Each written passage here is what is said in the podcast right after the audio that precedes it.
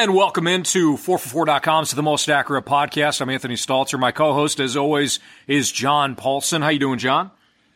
I'm doing okay, Anthony. I am still smarting from our league that we're in together, where you picked before me in every round, because it's a straight 1 through 12 draft. I happen to have the second pick. You have the first pick. I guess that goes to show how good of our advice is on this podcast, but we had some injuries last year. We did, and we didn't. Actually, I think I started tanking at one point, but you took with the last pick in the first round, or the first pick in the second round, you took Corey Davis. I had him all ready to go. This is a keeper league, so there's definitely an emphasis on youth. If you pick a guy and in his first or second year, he hasn't finished in the top 20 at his position, you can keep him for an 8th round pick that year. So there's some benefit there if you get some young guys. And I was all ready to take Corey Davis. I'd taken Sammy Watkins in the first round, and you'd taken Leonard Fournette. Yep. So you got the number one running back, number one receiver, rookie receiver this year. Very nice pick. I ended up with Martavis Bryant, so I couldn't be too mad at you. I did like Bryant there as well, but I think I texted you some expletives. You did during the draft, yeah. So you were very nasty with that text message when you sent, and I responded with "love you." That's what I said back. And then in the next round, you took Marcus Mariota, 7th round, effectively, and I was really worried you were going to take Doug Martin because I kind of wanted him there. And then you texted me and said I almost took Martin, and I was like, if you had done that, I was going to quit fantasy. I did seriously consider Doug Martin. I really liked him, but I couldn't justify, and I think I said this in a text, I couldn't justify taking another running back because I already kept Jay Ajayi and I kept Shady. So once I took Leonard Fournette, I'm like, I can't do another running back because I believe we only start 2 in that league, right? You can only start 2? I think you can actually start. Yeah, I think you can only start 2. You only have to start 1. So it does take the emphasis off the running back position. Yeah. Well, it's funny. I don't know if listeners care about this, but we always talk about fantasy strategy. And for those that don't know, I joined this league, John. What do you think? I mean, you guys have been doing it for 8, 9, 10 years, right? Before I joined? More than that, yeah. It's been since I was in Memphis, so this is going on 20 years or 15 years probably. 15 to 20, yeah. Somewhere in there. So as you the listener can imagine, it's a really good league. It's very competitive. Everybody knows what they're doing. And here I am. I jump in probably 4 years ago now, and the team I took over, I'm not making excuses. It's just the keepers were awful. So my strategy has always been, once I get into the draft, I'm always going to go young. I know I'm going to kind of get beat up for the first couple of years, but I need to improve these keepers. So last year I finally hit on Michael Thomas. I took him fairly, I was targeting rookies, even though I knew, a lot of times rookies aren't going to have that impact. So when I landed Michael Thomas, I had Michael Thomas, Jay Ajayi, who I took fairly, early last year, probably earlier than what he should have gone. But anyways, I improved my keeper. So this year, after a New York Jets style tanking job, I'm hoping this year, John, I can finally compete in your league. And the interesting thing is that when you said, I don't know if anybody cares about this, whenever anybody says that, the answer is nobody cares about this. Yeah. So I'm wondering how many people are fast forwarding through this part of the podcast right now. Yeah, fair enough. That's fine. I don't blame people whatsoever for that. But let's move on. Before we jump into kind of the meat and potatoes here, John, tell us about the music that helped brought us in. Yeah, it's a band called Them Vibes, and they're based out of Nashville. It's the second track off the album that's entitled Electric Fever. The track name is also Electric Fever. I added it to the Most Accurate Podcast playlist, which is on Spotify. If you can't find it when you're on Spotify, go to the website, 444.com, look at any of the podcast posts, and there should be a link there to get to the playlist if you want to follow it and listen to some of the music that we've played on the podcast. This is what we're going to do on this podcast. We are basically going to treat this podcast as kind of the final thoughts before the final draft weekend. I know that a lot of people have already drafted, but people are always in multiple leagues.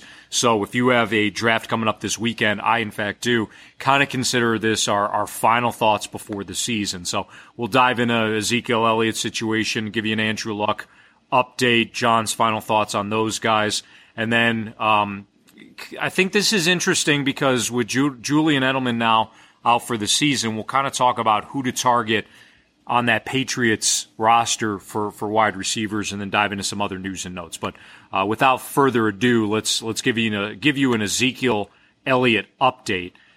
They're still going through the appeals process as of Thursday, August 31st, and that's the day that we are recording this podcast. Adam Schefter of ESPN.com believes that there's a real chance that Ezekiel Elliott's suspension is going to be reduced. Both sides, so Ezekiel Elliott's side and the NFL, hope that there's going to be a resolution fairly quickly. And the Dallas Morning News, John, reports that the Cowboys expect that Elliott is going to be available for Week 1. Two separate questions here. What are your thoughts on the suspension appeal?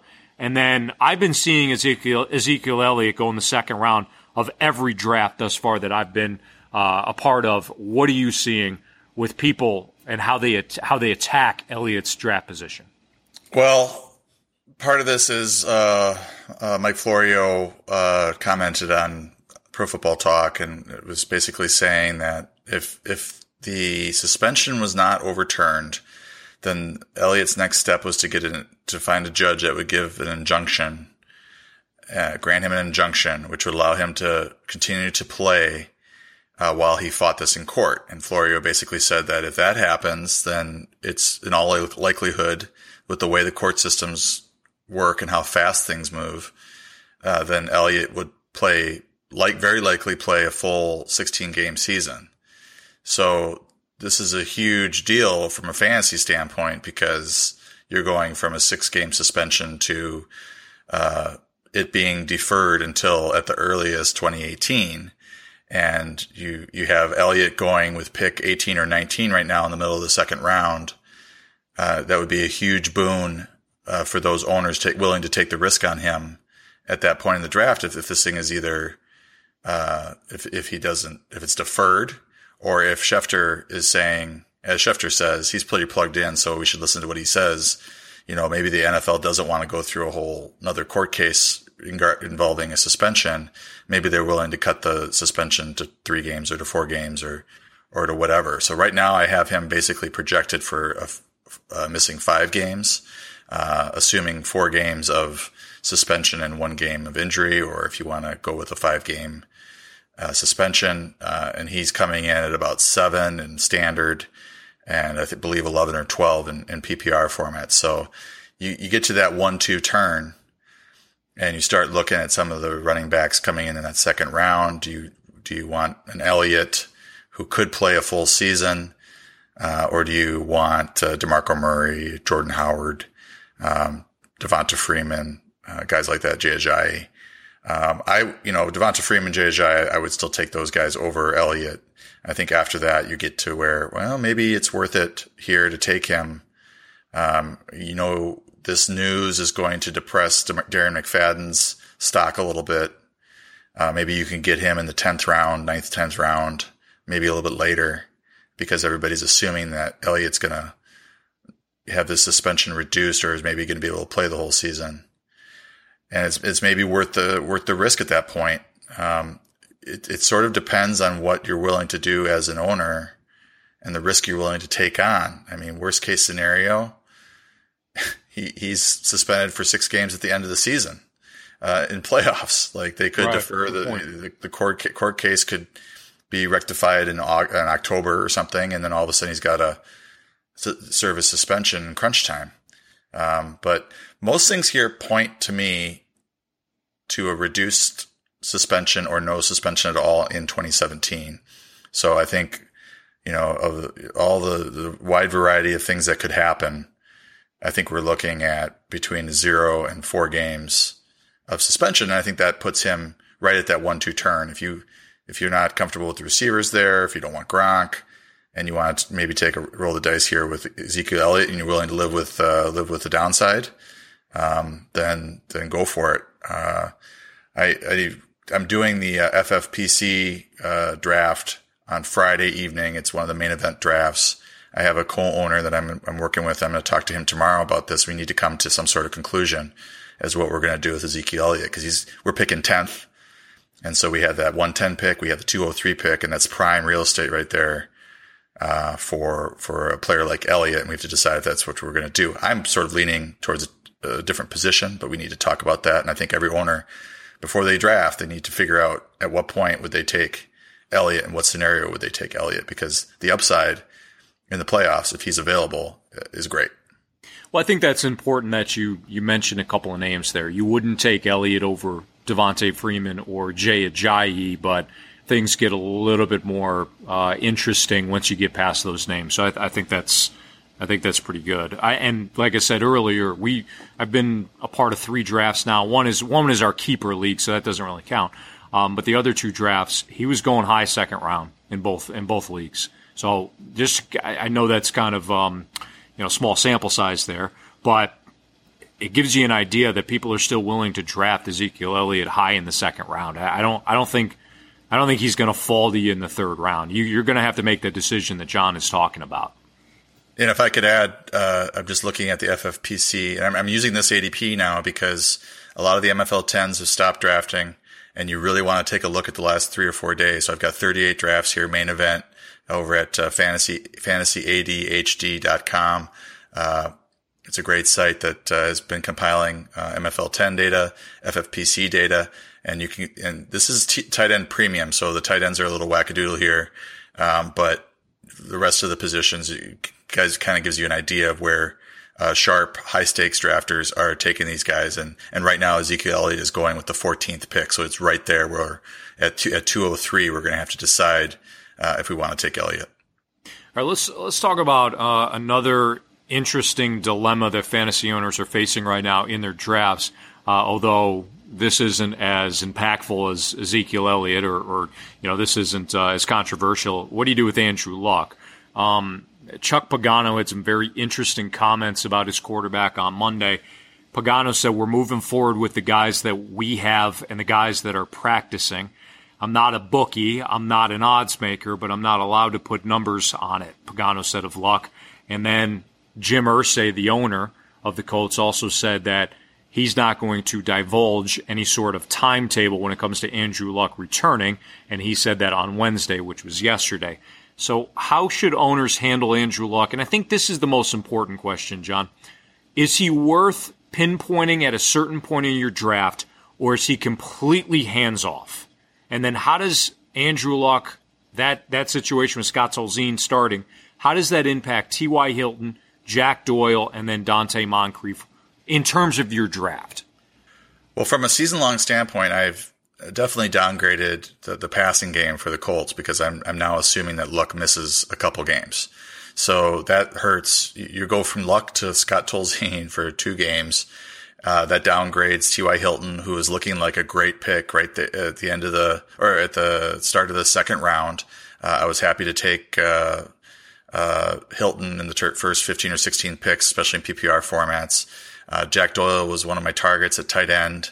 He's going to step in there for Dwayne Allen, who he actually outplayed Dwayne Allen last year, and now Allen's in New England, so you have Jack Doyle as a starter, but you can't really trust either one of those players in week one. I mean, you could start Hilton with Tolzien, but what are you going to get? And certainly Doyle is downgraded to like a fringe, kind of a desperation start with Tolzien under center. So it downgrades the whole passing game. I never was high on Donte Moncrief at all this year, so he's never been on any of my teams. So that's kind of where I'm at with him. But Luck is going in this FFPC format. He's going in the 8th round. I saw the last few MFL 10s going in the ninth round. And, in this FFPC, he's got a standard deviation of 25 picks. So that's a good 2 rounds there of standard deviation. So he could fall into the middle of the 10th round.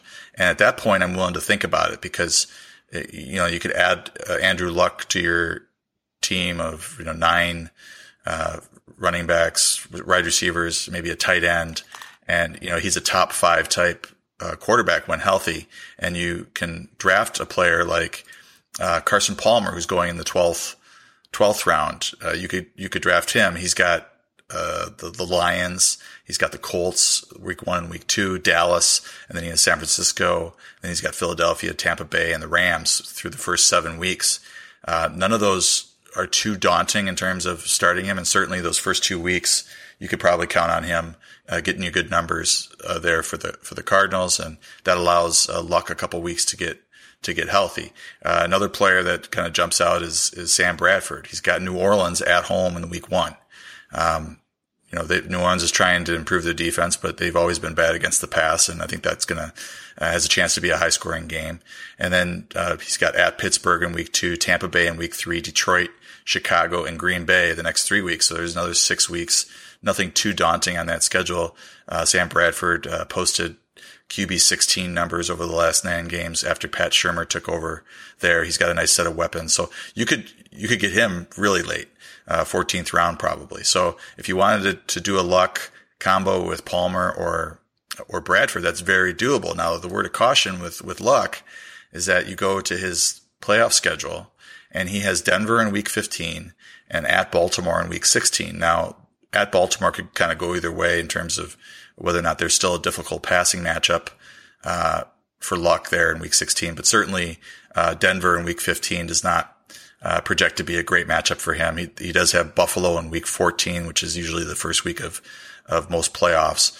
So that's a good matchup. So he's got good and then 2 bad ones, one really bad there in week 15. So that's just a word of caution with Luck. If you, you're looking ahead to the playoffs, you would expect to have him maybe week 3, week 4, and get that value from picking him maybe in the 10th round. But at the 8th round, the cost of an 8th rounder, there's still too many receivers, running backs that I like, maybe a tight end like Martellus Bennett, Delanie Walker still on the board there that I like too much, knowing that there's a quarterback value later in the draft in the form of Matthew Stafford or Carson Palmer or any of these other players that we've been discussing. John, I want to ask you about Julian Edelman, but before we get to him, I want to tell you also about fantasy football, the draft app. If you love fantasy football, then you need to try these new best ball leagues on our new favorite app. It's called Draft. It's a season-long league, just like you play with your buddies, but with no management. You just set it, you forget it. Once you're done drafting, that's it. Draft takes care of all the hard work for you. You don't even have to set your lineup. What happens is your best score gets automatically selected every week, so it's pretty cool. You can draft a team anytime you want. Leagues start every couple of minutes, so you can join one right now if you want. And the best part is there's no salary cap, and you can play for cold, hard cash. So leagues start from just $3. There's leagues for everyone. There's big money leagues or small money leagues, beginners, experts, whatever you want. They have it at Draft. It's so easy to start playing at Draft today. In fact, just go to playdraft.com/444. That's playdraft.com, the number 4, F-O-R, and the number 4, and you can join a game in minutes. All new players get free entry into a best ball draft when you make your first deposit, but you have to use our promo code, which is 444. Play for real money for free, just for using our promo code, the number 4, F-O-R, and the number 4. Julian Edelman, John. The biggest question is, now that Julian Edelman is out for the year for the Patriots, who stands to benefit the most in that passing game? Is it Chris Hogan, who emerged last year and is kind of an up and coming player, but he's not necessarily in the same mold as Julian Edelman? So that's where Danny Amendola comes in. Is Danny Amendola going to be the one that reaps the benefits with Julian Edelman? And then what does it mean for Malcolm Mitchell? Your thoughts on the Patriots passing game now that Edelman is out? Well, I don't think that any one receiver is going to take all of Edelman's work. Edelman was, averaging about 10 targets per game. I look at Brandon Cooks. He's been a career 7.5 or so target per game player. Maybe he's up to 8.5 with New England. So there's still, if you're just replacing Edelman in the lineup with Cooks, there's still a target and a half, 2 targets, maybe 2.5 targets per game that are going to be spread around. Chris Hogan was the second receiver last year to Edelman. And if you look at his overall season in 18 games, that includes the postseason. There was 3 games in the postseason where he saw 23 targets. So that's over 7 targets a game there from Tom Brady in crunch time, right? In the postseason. That's a good sign for his rapport with Brady. He played at a 49 catch, 900 yard, 5.3 touchdown pace. That equates to wide receiver, fantasy wide receiver 4 numbers in PPR formats and low end wide receiver 3 numbers in standard. So I've got him at 40 to 42 range in those formats. I think he has upside from there. I don't know that you would put him or draft him where Edelman was going, which was like the 4th, 5th round. I saw some fantasy analysts advocating for that. I think that's just a little bit, you're forgetting about the Patriots and what they do. They're not necessarily a 1 + 1 = 2 type organization. I think they do try to get their next best receiver on the field as much as possible. I think that's Chris Hogan. But I don't think that he's going to take over everything that Edelman would and have the same sort of production. Now, does he have top 25 upside? Absolutely. In that offense, anything could happen. And if he starts to see 7, 8, 9 targets a game and is playing 90% of the snaps, then he could very well finish in the top 20, 25. So it's nice to have that upside there, from your fantasy wide receiver 4. Now he's going, earlier than he was. I mean, obviously before the injury to Edelman, Hogan was like a 15th, 16th round, sort of a stab in the dark type pick in the final rounds. Now he's going, 97th, in the 9th round. And, you know, that seems very reasonable. I would start to think about him, in the 8th round. There's a little bit of a drop off there, maybe after Tyrell Williams, Deshaun Jackson, and you start to get into Chris Hogan. And the FFPC over the last 3 days, he's going a little bit later. He's going to pick 103. So that's what owners can expect this weekend is maybe him going in the 9th or 10th round. Maybe you start to think about him in the 8th or 9th round as a player with upside, but he also has some downside if they decide to turn the keys over to Danny Amendola. Now, Danny Amendola is more of a 1-to-1 comparison to Edelman, although I think Edelman's better. But Amendola hasn't been able to stay healthy. So even if he does sort of take over that slot job, then he could get injured, and then now you're back to, you know, looking at Hogan there. But Hogan played 50% plus in the slot with Buffalo. Last year was 20 to 30% in the slot. He was very, very effective on a per target basis. From a physical standpoint, he's faster, bigger, than Edelman. He's not as quick in short area quickness, as Edelman, but he can run those routes out of the slot. So it's just a matter of who do they want on the field? And who has the best chance to make plays. And I think the Patriots are going to look at that and say, it's Chris Hogan is the guy that we want to feature here. 80 or 90% of the snaps, with maybe, Amendola coming in on some third downs, passing situations and playing maybe 30 or 40% of the snaps. Let's also talk about Spencer Ware's injury. He's out for the season. Kareem Hunt, the rookie, is rapidly climbing up draft boards. In fact, in one of my drafts, John, I think he went in either the 2nd or 3rd round. I was shocked to hear his name that early, but people are excited about Kareem Hunt's upside. Where do you think he's going right now in PPR and standard? Well, I think Hunt has really shot up the draft boards for obvious reasons. I mean, Spencer Ware was a 4th or 5th round pick, but he had Hunt to deal with. So he had Hunt breathing down his neck, which is why Ware's stock was being depressed a little bit. If you think about what Ware would have been going without Kareem Hunt on the roster, Spencer Ware probably would have been a 3rd round pick going in the middle of the 3rd round, right here with Lamar Miller, Isaiah Crowell, and all these rookies that we have going in that round.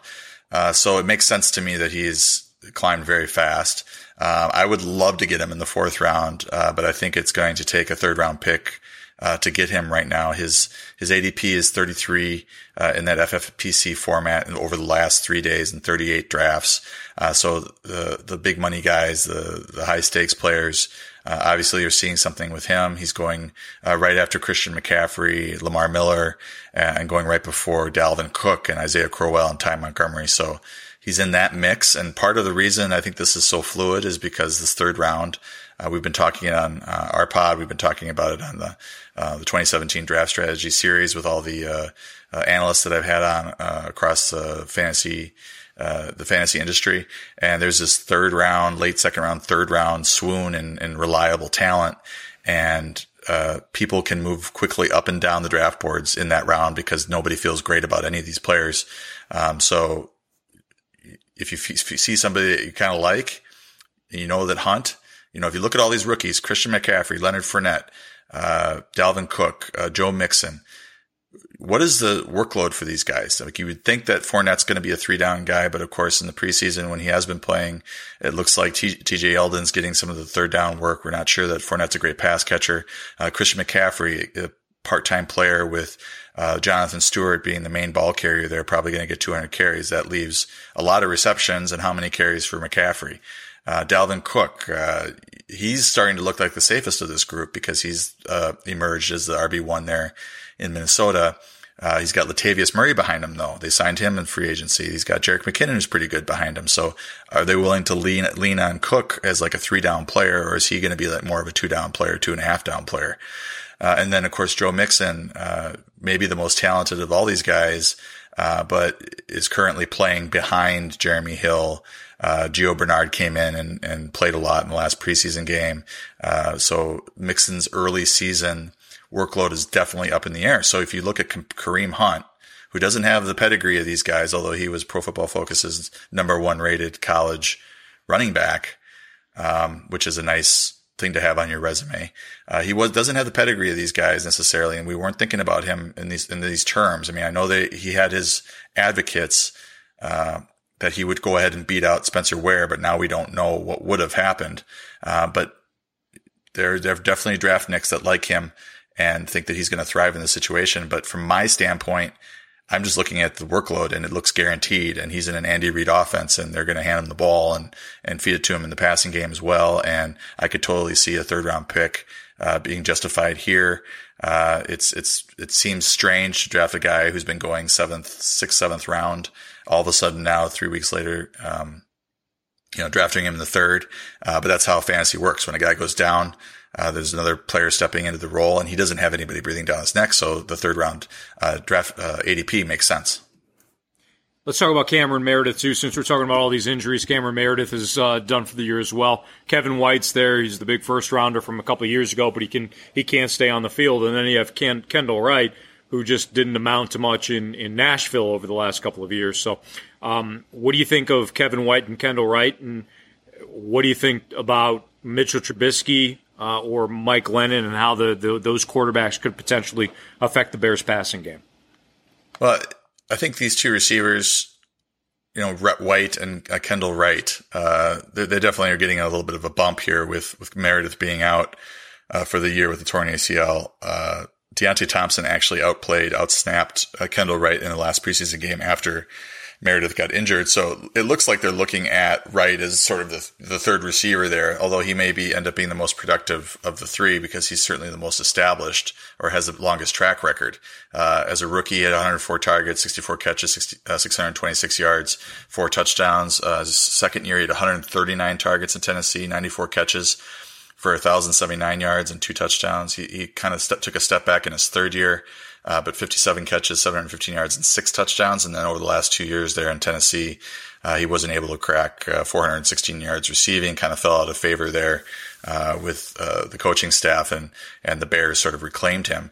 But, from a here's what he's done standpoint, right, of these 3 is certainly the most, has the longest fantasy history. He's been relevant in the past. The biggest upside, it was probably Kevin White, but we haven't seen him. All we're going off is the #7 draft pick overall pedigree.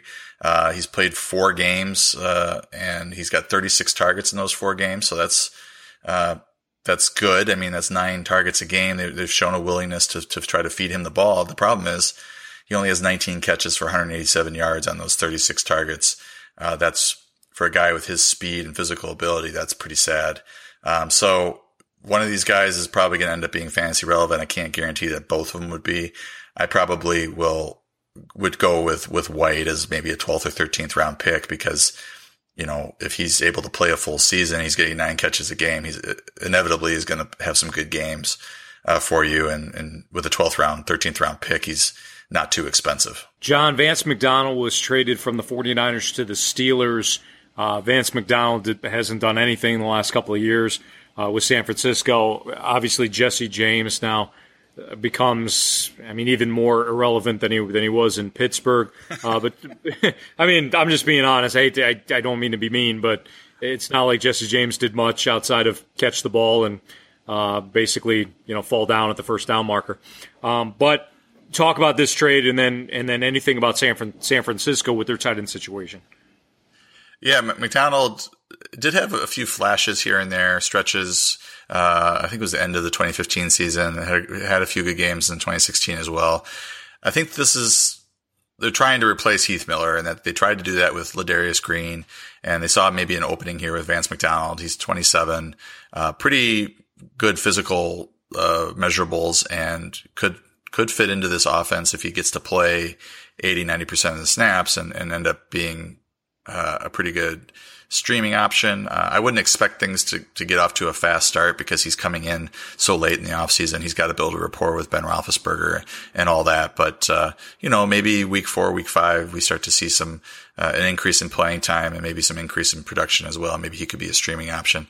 I don't see him finishing in the top 12 or anything like that at the position.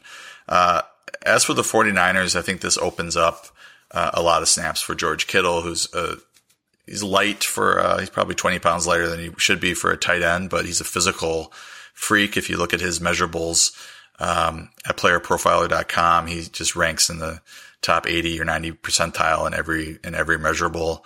He had a really nice catch in the preseason where they, ran a little misdirection and they dragged him, through the line and, he caught a pass, turned the corner, knocked a guy over and ran into the end zone. So, he definitely, has the physical tools. I think John Lynch was the one that was talking about that he offers something that they don't have on the team, which is a big physical presence in the red zone. So when you hear that, or when I hear that, my ears kind of perk up and, you know, is this a player that maybe is not going to start or play starter snaps, but is going to be in all the red zone stuff and could catch 6 to 8 touchdowns, for the 49ers. Now, this is not a good offense necessarily. You know, Kyle Shanahan has his work cut out for him. You know, Brian Hoyer at quarterback, but they don't have a whole lot of passing, options. They've got Pierre Garçon, who I love is a volume play. And then after that, it's a big free for all for targets. And, Kittle, if he comes along, could end up being, I think this is more for the tight end premium, the 2 tight end leagues. Guys that's, you know, owners that stream every single year, that stream the position, need to pay attention to Kittle. You know, maybe you draft him, and if he doesn't do something significant in the first 2 or 3 weeks, maybe you cut him and pick up Austin Seferian-Jenkins as your upside play, just to see if he can blow up there at the end of September. So that's where I'm at with this. I usually stay away from rookie tight ends, but this guy is so cheap. And looks like he's poised to play maybe starter snaps. It's definitely somebody to pay attention to. He's back on the fantasy radar. I drafted Jarvis Landry for depth the other night in one of my drafts, and then I was super excited to see that this morning the NFL is reportedly investigating a domestic abuse allegation made against Jarvis Landry involving his girlfriend. Apparently the girlfriend refused to press charges after the incident, so Landry was let off by police. The NFL is going to do their own investigation on this. Just we'll wrap up the podcast with just some thoughts on Jarvis Landry, John. Yeah, and apparently the NFL has a video in their possession which could exonerate or incriminate Landry. So he has this sort of hanging over his head, and I've noticed his ADP is falling or has fallen. I think that's mostly due to Jay Cutler being in at quarterback. Cutler has a reputation for targeting his bigger athletic, receivers. He's thrown 16 passes, in the preseason. Cutler has, 2 of those were called back on penalty, but 5 of those 16 went to Devontae Parker. Only 3 of those 16 went to Jarvis Landry. So in a very small sample, that's a little bit worrisome for Landry, who's survived on that short volume game from Ryan Tannehill. Now, I still think he's going to be heavily involved in this offense if he's playing. But on top of this, now you have this investigation, and the NFL has been increasingly harsh with these penalties. They've gotten more and more severe. It took a lot of flack over the Ray Rice two-game suspension that they gave him, and they gave Elliott a six-game suspension. So there's something similar going on here. You could see possibly a six-game suspension handed down as well. Now, but submarine is his value. But I would just a note of caution with this. With Landry, there's too much wide receiver value available in that fifth, sixth round to be rolling the dice here, given the headache with Cutler and this whole thing with the NFL investigation. All right, that's all the time we have for today. John, great stuff as always. By the way, you can follow John on Twitter at 444_John. You can follow me as well at Anthony Stalter. Next week, we will be back on Friday to take a look at Week 1, talk about any injury situations, maybe some sleepers that John has for Week 1. And then heading into Week 2, we go to our normal regular season schedule, which means we'll be doing a podcast on Mondays, and that's usually kind of a recap and some thoughts on the games. And then on Friday, again, we do a little bit of look forward. So next week, one podcast. After that, we start churning out podcasts twice a week. So appreciate it. Hope you enjoyed today's podcast. And good luck to all people that are still drafting right now. And we'll talk to you again next week. That's it for the 444.com. It's the most accurate podcast.